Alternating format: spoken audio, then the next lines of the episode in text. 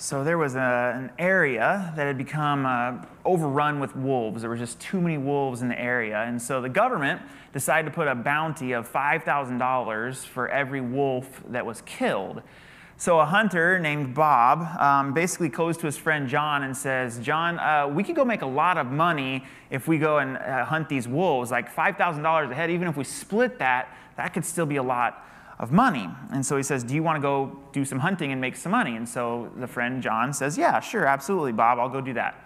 Uh, they sort of get their equipment together and they, they're going to go out and hunt uh, in the forest. And so they get like a tent. They're going to go like camp out and sort of get ready in, in their location that they think is a good spot and get ready. So in the middle of the night, though, they're sleeping. And all of a sudden, um, Bob is awoken because there's this loud noise outside of his tent uh, this, this gnarling of teeth and this, this um, just uh, growling from, from these wolves. And so he opens up uh, the tent door a little bit, he, he, turns on the lantern up a little bit, and he looks out and he just sees this, these wolves are just all surrounding his tent. And so quickly he, he tries to wake up his friend John and say, John, wake up, wake up, you got to see this, you got to see this. And so the, you know, the friend sort of wakes up and says, uh, okay, what's going on? Like, what's going on?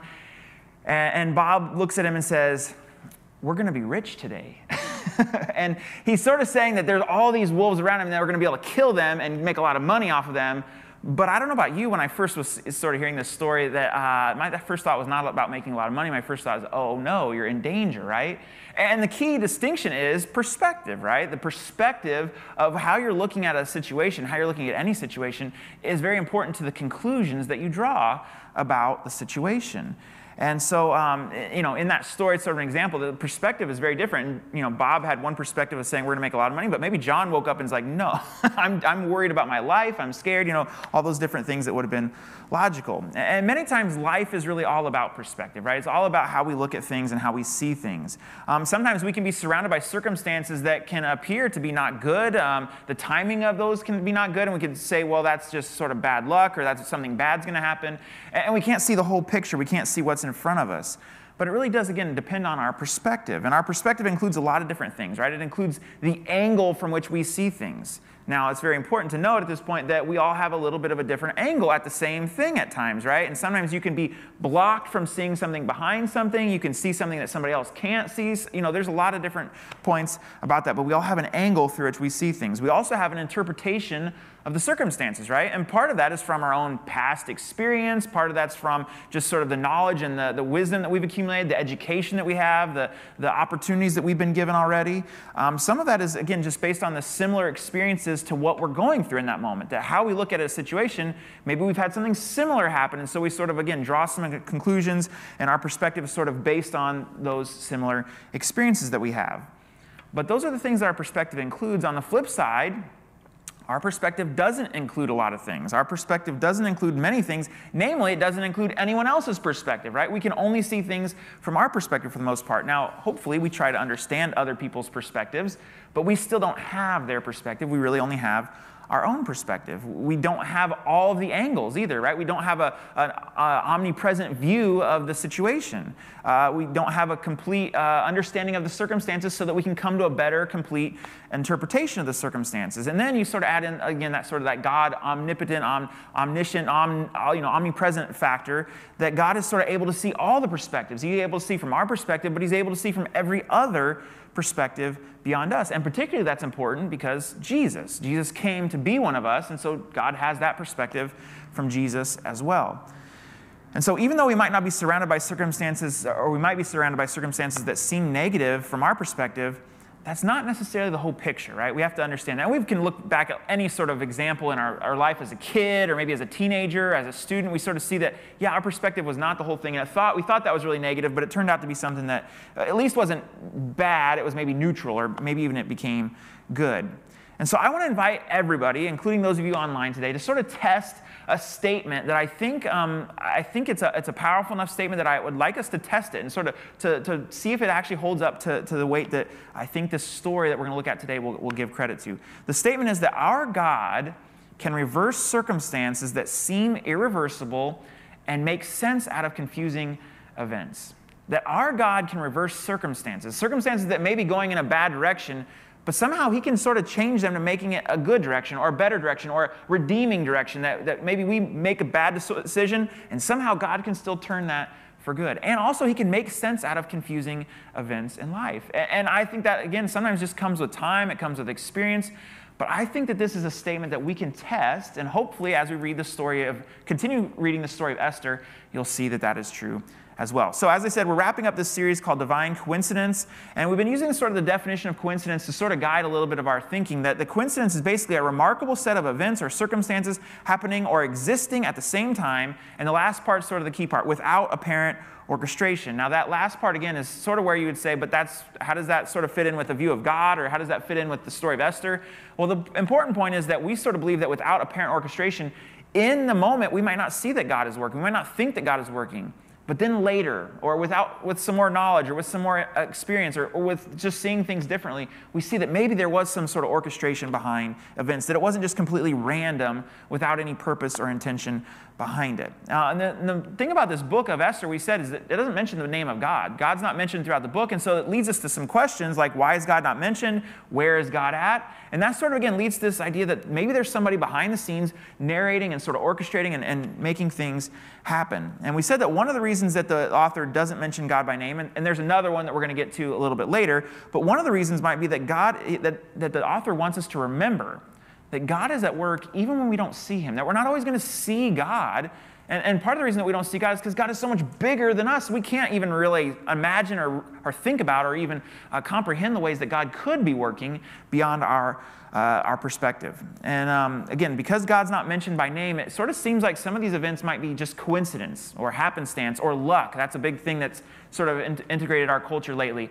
But that's not the case, as we see that God is actually working in ways in every chapter, in every little detail. There's so many ways that God is working. And hopefully, we'll kind of tie some of those things together to help see that they're not just happenstance or coincidence. Um, so, if you don't know the book of, uh, we're going to quickly re- recap, but the book of Esther takes place in the Persian Empire and in Susa, the capital city. Um, the empire is really big, it's vast, it stretches from India through Asia Minor all the way to Egypt. Uh, sorry, rather, um, uh, Ethiopia is what I meant to say, sorry. Ethiopia, another E word. Um, and so God basically is going to use two different people, Mordecai and Esther, who are, are family with each other. He's going to use them to rescue his people from annihilation. And the story starts with Esther sort of winning this beauty contest, which again sort of seems random and strange a little bit, but she becomes the queen because of that beauty contest win. And, and Mordecai also, he saves the life of the king. And, through these sort of strange and also sometimes painful events, God is again sort of working behind the scenes to sort of set up some things that might seem like they're just coincidence without orchestration. And yet we see that when God seems absent, his invisible hand is still at work. And then last week, or a couple weeks ago, we met the villain, Haman, who, who gets the king to sort of agree to this edict to basically annihilate all the Jews. That's where we see this, this idea to save the Jews from. Uh, Haman gets this edict to, to annihilate all the Jews, and the king goes along with it. And then we see that Mordecai uh, tells Esther about this opportunity, that this is an opportunity, even though you're about ready to be killed potentially, this is the opportunity of why you may have become queen in the first place. He says, Who knows if perhaps you were made for such a time as this? And so we ask the question, we ask ourselves, well, what if God made us for just this time? And you guys might be going through things that you say, well, I don't even understand that. And, and maybe you won't understand that right now. But what if God made me for just such a time as this? We'll get to a little bit of how we do that in, in a little bit later today. Um, and so we said the point is that when such a time comes, God wants to use us for a bigger purpose. And we said the bigger purpose is way more than us usually. Usually it's not just us, usually it's other people. It's also something that's bigger than we can even imagine or comprehend on our own. And it's also usually bigger than just sort of avoiding discomfort or suffering, which, if we're honest, that's another sort of underlying foundational principle that sort of seeps into our culture. We're just trying to avoid risk, we're trying to avoid anything that might be discomforting or might lead to suffering. And then last week we sort of piggybacked on that with um, the idea of luck, that basically opportunities and timing just sort of meeting up randomly, that's what luck is. And it can be good luck or bad luck, depending on if the opportunities or the timing are good or bad. And sometimes there's a good opportunity that just sort of meets up randomly uh, or seems randomly, and that's what we sort of say is luck. But we said that when opportunities and timing collide, as a Jesus follower, as somebody who looks to God, we should follow the one who can orchestrate both of those things. And we should follow him. Even if it seems like luck initially, we should follow God through that situation and through that opportunity. Um, and so last week we sort of wrapped up the story with Haman um, getting all of a sudden he's, he's thrown in front of the king, uh, being accused of again trying to kill all the Jews, and, and Esther brings that accusation before him. Uh, Haman eventually gets killed, as we see. And, and ironically, as we're going to see a lot of irony in the rest of this message today, there's sort of a reversal. Haman had built this huge, giant, sharpened stake, a 75 foot stake in the ground. I don't even know how you do that, but he did. And, and he was going to have uh, Mordecai impaled on it because he had a big deal with Mordecai. But it turns out, the ironic reversal turns out that the king has Haman impaled on the 75 foot pole, the large stake. And we see this in Esther chapter 7, verse 10. We'll pick up there. So they impaled Haman on the pole he had set up for Mordecai, and the king's anger subsided. Now, that obviously eliminated part of the problem for the Jews, the leader of the problem, the, the leader who started out this edict and this, this, this decree to kill all the Jews. Um, and so that eliminates Haman as the leader, but it doesn't eliminate the edict that was already in place. It doesn't solve that problem of wanting to kill all the Jews, and that sort of being the rule, the law that was coming up. And so the focus turns to Esther Mordecai as they try to find a solution, as they try to plan for a way to get around this. And again, as we're going to see, God is a God of reversal. So we're going to start in Esther chapter 8 if you want to follow along in the Bible app. Um, we should have the notes there as well, but we'll also have them on the screen as well too. Um, Esther chapter 8, beginning verse 1, it says this, On that same day that, that uh, Haman was killed on the pole, on that same day King Xerxes gave the property of Haman, the enemy of the Jews, to Queen Esther. And then Mordecai was brought before the king, for Esther had told the king how they were related. And basically, throughout the remainder of this book, um, there's going to be some reversals, some, some good things for some people and some bad things for others. This instance is going to be one of the bad things for Haman and also one of the good things for Mordecai. And these bad reversals for Haman, interestingly, even though he's dead, th- these bad things keep happening to him and to his family and to his property, in fact. And this is sort of the first one that's an economic reversal that God reverses the economy of what's going on in this situation. That Haman had sort of profited from being so close to the king, from being second in command, and from preparing this plan and all these things along with it. And so not only is Haman's life taken in this, in this story, but now all of Haman's property is going to be taken from him and from his estate and from his family. And we read this in Proverbs 13 that, that God, is, God is about sort of doing this in, in, in various different ways. And, and sometimes it's more immediate, sometimes it's over time. But Proverbs chapter 13, verse 22, it says, Good people leave an inheritance to their grandchildren, but the sinner's wealth passes to the godly. That God has this way of sort of reversing what, what a sinner used to, to accumulate wealth and to hoard wealth and to, to be just sort of focused on themselves with their wealth and to be consumed with greed. And somehow God is able to then pass it on to the godly and, and, move it on to them. That God can do this economic reversal thing in ways that you know economists and strategists and all these different people could, could never necessarily implement on their own, but, but there's this way that God can sort of move things um, that way. Uh, continuing on verse 2. The king took off his signet ring, which he had taken back from Haman. So Haman originally had the signet ring, but the king takes it back before he kills him, and he gave it to Mordecai. And Esther appointed Mordecai to be in charge of Haman's property. So again, these bad reversals for Haman keep coming. Not only is his property taken away, but his position and his status, which obviously he's dead, so he sort of lost that, but significant in this symbolic act of this signet ring being taken away as well. That this signet ring was sort of a way to sort of transfer power from the king, from uh, the emperor uh, Xerxes, to anybody who had the ring, it was sort of his stamp of approval. And so this, this is a symbolic gesture, but in many ways it's a, it's a real life uh, political reversal that's happening. That Haman once had this political uh, power and opportunity and influence, and he's lost all that to his enemy, to the person that he was trying to kill and trying to get rid of. And now Mordecai has this influence and this power. And not only did Mordecai get Xerxes' uh, signet ring, but he was also, again, appointed over the estate of Haman.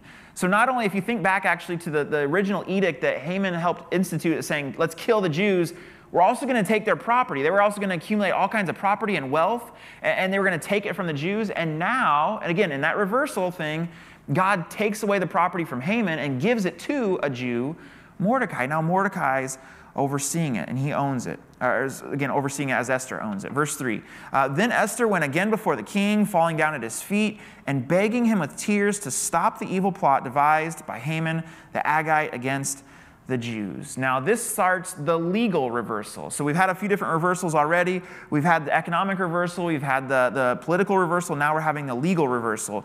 Because again, Haman's execution didn't stop the law from continuing to go forward that they were going to kill the Jews on this designated date, March 7th, which we'll see in just a second. And they're going to kill the Jews on this date. That date's still coming, whether or not Haman's alive.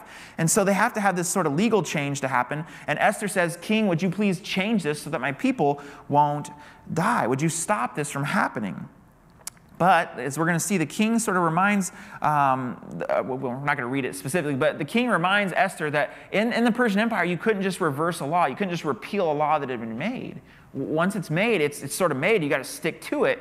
And so um, you have to sort of come up with another law that can sort of maybe counteract it, but both laws are going to be basically in place at the same time. And so the king gives Esther and Mordecai his authority to go and write a new law that would then sort of, you know, balance out the other law that he already agreed to. And this is how it seems that, again, God steps into the equation, God steps into the story. And when God steps in, interestingly, a lot of times, God doesn't necessarily change evil from being evil. It, it still many times is evil, right? But God still can somehow work behind the scenes and He can use that evil. He can then make it for good. Because again, our God is a God of reversals. Jumping down to verse 9, it says this So on June 25th, remember the date coming ahead is March 7th. So they got about like nine months before this date's going to come where the Jews are going to be killed. So on June 25th, the king's secretaries were summoned, and a decree was written exactly as Mordecai dictated. It was sent to the Jews and to the highest officers, the governors and the nobles of all 127 provinces. That's a lot of provinces, 127 provinces, stretching again from India to Ethiopia. The decree was written in the scripts and languages of all the peoples of the empire, including that of the Jews. The decree was written in the name of King Xerxes and sealed with the king's signet ring. Mordecai sent the dispatches by swift messengers who rode fast horses, especially bred for the king's service. Verse 11. The king's decree gave the Jews in every city authority to unite, to defend their lives. That that's sort of how this all came about. This reversal of this legal thing now becoming something that is going to be able to, the Jews are going to be able to protect themselves and have the, the ability to defend themselves. Um, and this is where it sort of starts the emotional reversal. Again, so we've had all these other reversals. Now we're getting to the emotional reversal because when Mordecai and the Jews initially hear about this, um, this edict from Haman to, to kill all the Jews, what was their reaction? Well, obviously, they were very sad and distressed and, and all that stuff. And we read this in verse uh, 3 of chapter 4. As the news of the king's decree reached all the provinces, there was great mourning among the Jews. Obviously, right? That makes sense. If you're being told you're going to die, your family's going to die, and this, whole, all your people are going to die, there's great mourning. They fasted, wept, and wailed, and many people in burlap and ashes. Many people lay in burlap and ashes. But again, we see a reversal in this emotional state that these people are in because Mordecai has written this new decree, verse, 8, verse 15 of chapter 8. Then Mordecai left the king's presence wearing the royal robe which is such a stark contrast to wearing burlap and being in ashes and having ashes all over you and listening like you're in despair. Very different thing to wearing the royal robes, you know, sort of having this royal presence with you. He was wearing the great crown of gold, which again, contrasting that to the ashes on the head, very different, right? And an outer cloak of fine linen and purple. Continue on verse 15. And the people of Susa celebrated the new decree. The Jews were filled with joy and gladness and were honored everywhere. Because again, with that previous decree with Haman, the whole city was sort of confused and not sure what was, what was to happen with that. And now the city, not just the Jews, but the city, are joyful. That basically, we need to be reminded sometimes that God can wipe away tears. That God can change our emotions. And our emotions are, are so, you know, they're impacted by so many different things. Some things we can control and some things we cannot. And yet, God still can be in control of our emotions. He can turn sadness into joy, and, and, and, He can do that specifically when we're operating on His principles, right? Of His timing and His, his opportunities and, and submitting to what He wants us to do and listening to His voice when He's telling us to do something. And so, uh, after this happens, eventually that, that, that nine months to a year goes by, and all of a sudden this date, this date is coming.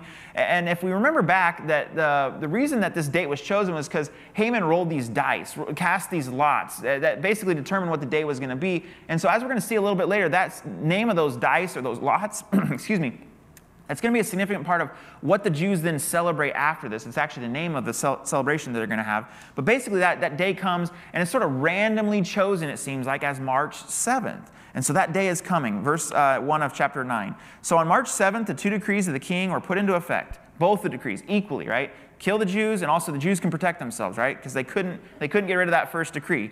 So on March 7th, the two decrees of the king were put into effect. On that day, the enemies of the Jews had hoped to overpower the Jews. But quite the opposite happened. It was the Jews who overpowered their enemies. Verse 2 The Jews gathered in their cities throughout all the king's provinces to attack anyone who tried to harm them.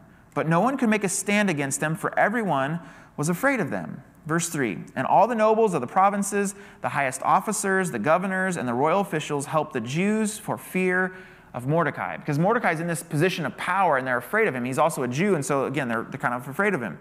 Uh, verse 4 For Mordecai had been prompted and promoted, sorry, in the king's palace, and his fame spread throughout all the provinces as he became more and more powerful. And so, as we see, so much has changed over the course of this year from when this, this edict and this decree was issued to now this, this day has come where these Jews are supposed to be killed, and yet it seems like they're not going to get killed. It seems like they're able to, to defend themselves against their enemies. And so much has changed specifically with Haman and Mordecai. Haman was in this position of power where he was able to get this decree issued. Now, a year later, he's dead. And now Mordecai, who was sort of in a lower position, has now been elevated and promoted to this other position of basically where Mordecai or where Haman previously was. Now, the end of this story, I'm just going to be honest with you, it's a bit difficult for a modern person to sort of reckon um, a, a, good, loving God with the destruction, the, the, the death that happens after this. And yet, we also know that, that the evil and the sin of those people that were trying to kill the Jews, we, we know that ultimately that does lead to death, right? It does lead to death, whether that's spiritually or in their own hearts or in their relationships.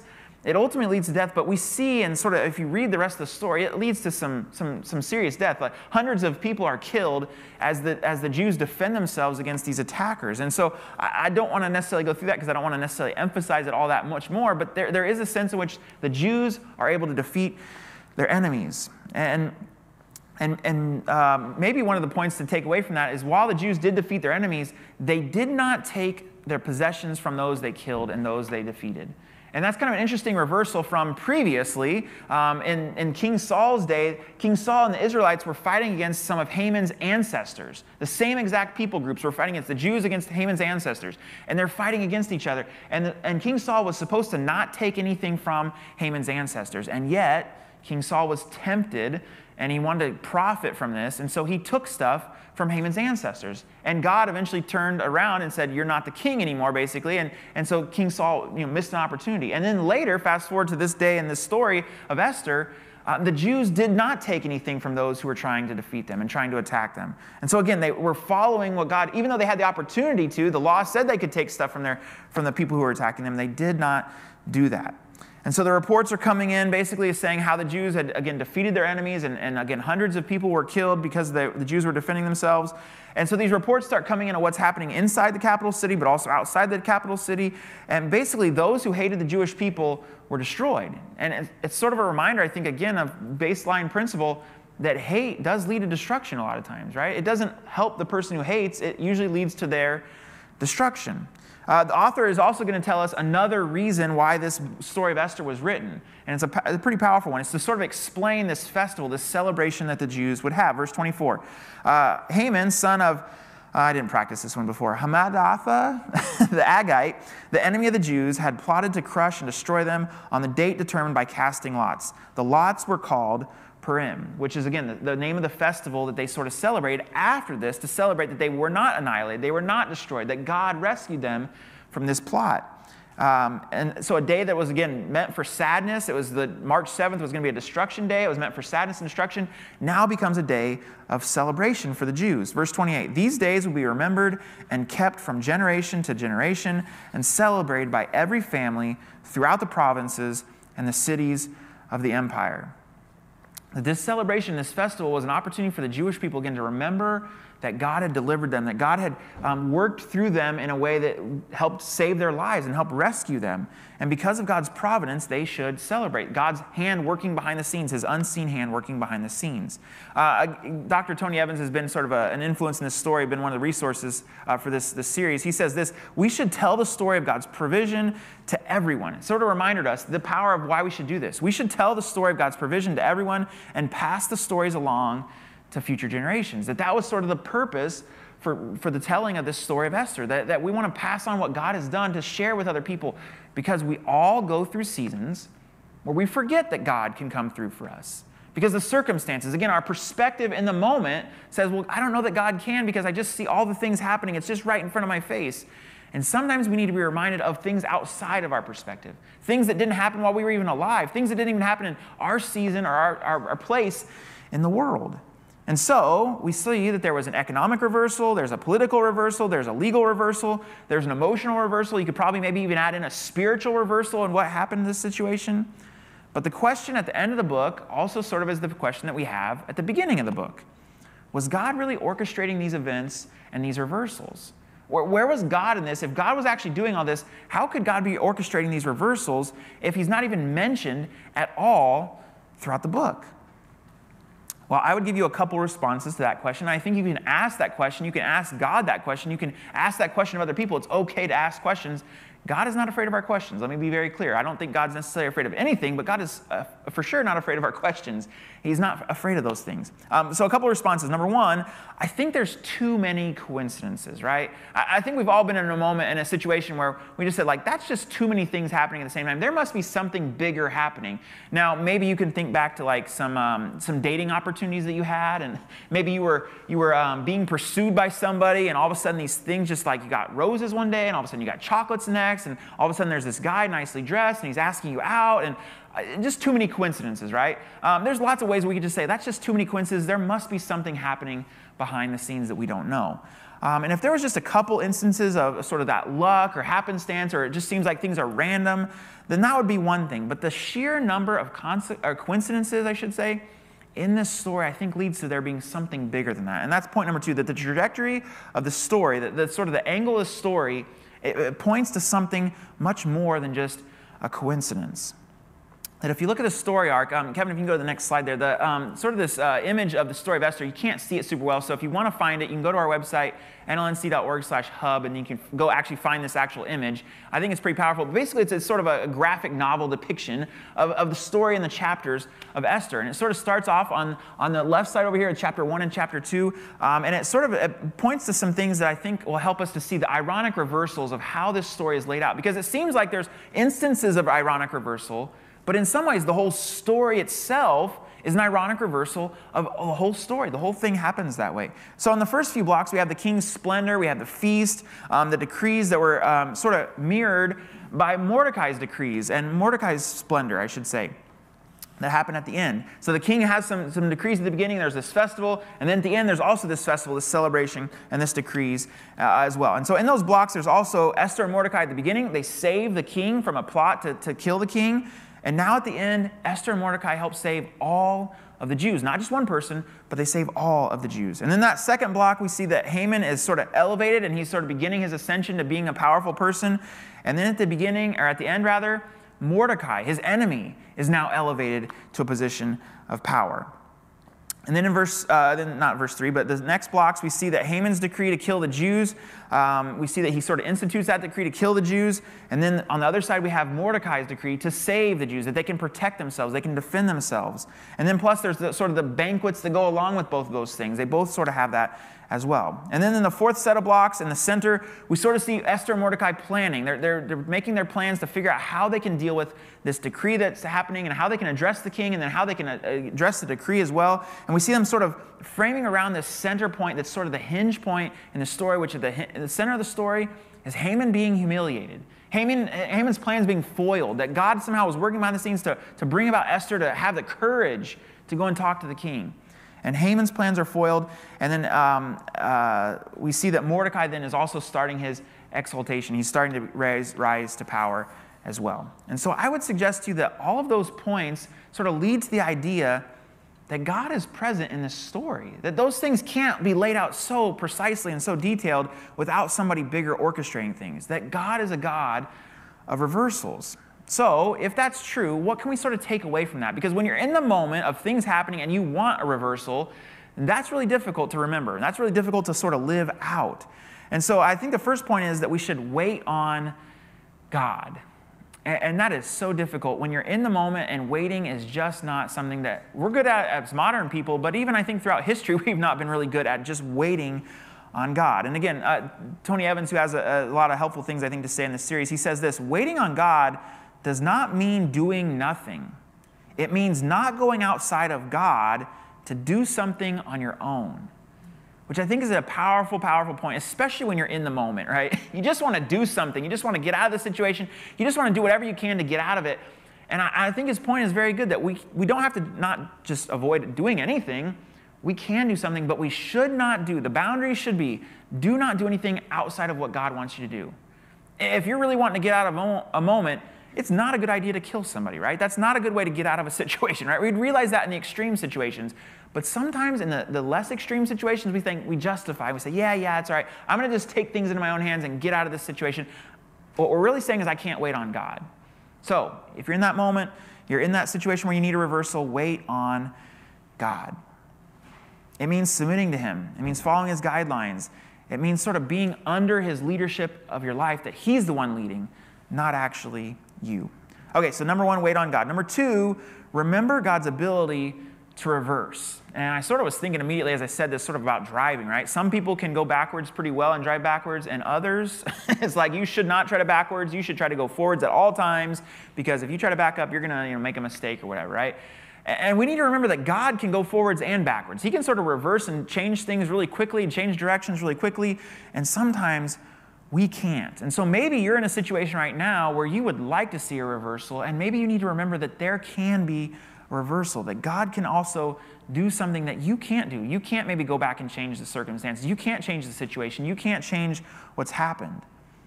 But God can reverse things. That God has this miraculous power to be able to change things in a way that we can't. And that leads us to number three expand your view of God. And I think one of the ways that you can expand your view of God is by sort of reading books like Esther, where it's not so easy to depict, or to, rather to identify God and his work and his hands and his activity as easily as maybe it is as the, the Gospels, you know, the accounts of Jesus' life, the other parts of the Bible. That you can expand your, your view of God by actively looking for how God's fingerprint might be placed in ways that you just barely can see it, but you look for ways that point you to that direction. That maybe you need to ask God to help you recognize the activity that He has around you. Maybe you just start with that. Ask God, God, could you expand my view of you by helping to see those ways that are not so obvious, but the ways I can see you working around me? It's sort of sometimes like the connect the dot thing. I don't know if any of you have done those lately. I haven't. But, um, you know, you sort of think back to elementary school and you used to do connect the dots. And, and you see this picture when you're younger and you say, I, see numbers and I see dots, but I have no idea what this is going to be because I just don't can't see it yet, right? But as you start drawing, you start connecting dot to dot to dot, you, you start to see a bigger picture unfold. And that's sometimes what life is like, right? It's just you do one dot and your responsibility is just to get to the next dot. Now, sometimes we don't always know where that dot is, or that seems like a big gap of time from one dot to the next dot. But there's a way in which we can have a bigger, bigger perspective, a bigger view of God, and just continue to move from dot to dot, from what He knows, what we know what He wants us to do, to the next thing that we know He wants us to do. Again, that might just be a moral standard of you don't hurt other people, you, you love other people. In this season where it's really difficult and you might want to get angry at people, you need to focus on just being able to love other people. That's the next dot for some of us today. And so we can expand our view of God by just continuing to move from dot to dot to dot. So I'd ask you a couple questions about this. Is your view of God big enough that He can actually handle your circumstances right now? Because maybe your view of God is not big enough that He can handle the circumstances. You're questioning, you're doubting, and, and maybe that's not even necessarily a bad thing, but you're questioning, doubting, can God actually handle this? And maybe God wants to expand your view of Him through this situation and through what you're going through. Uh, what would you change, or what would change rather, about your circumstances if you remembered that God is faithful, God is present, God can deliver you? What would change about your circumstances, or what would change about your perspective of those circumstances if you remembered those things? And then maybe you just need to look for God's activity. Where is God's activity around you? And maybe you just need to move towards that. Wherever you see God working, whether it's helping people, whether it's some sort of ministry, whether it's some sort of opportunity to mentor people or help people, maybe just move in the direction that you think that God is working and you can be there in that moment. So, as we wrap up this series, I want to read something that I just thought was too well written um, to try to rewrite it or sort of adapt it. So, I just want to read it for you. It's from the Bible Project. Again, that was one of the that was the group that created that um, that poster image, and they have some great videos about the uh, about different books of the Bible, sort of giving you an overview and helping you understand what's going on in the context of it. Um, but they wrote this part about the the book of Esther, and I just want to read it as we wrap up our time together today. So, the book of Esther comes back to that question with which we began: Why is God not mentioned?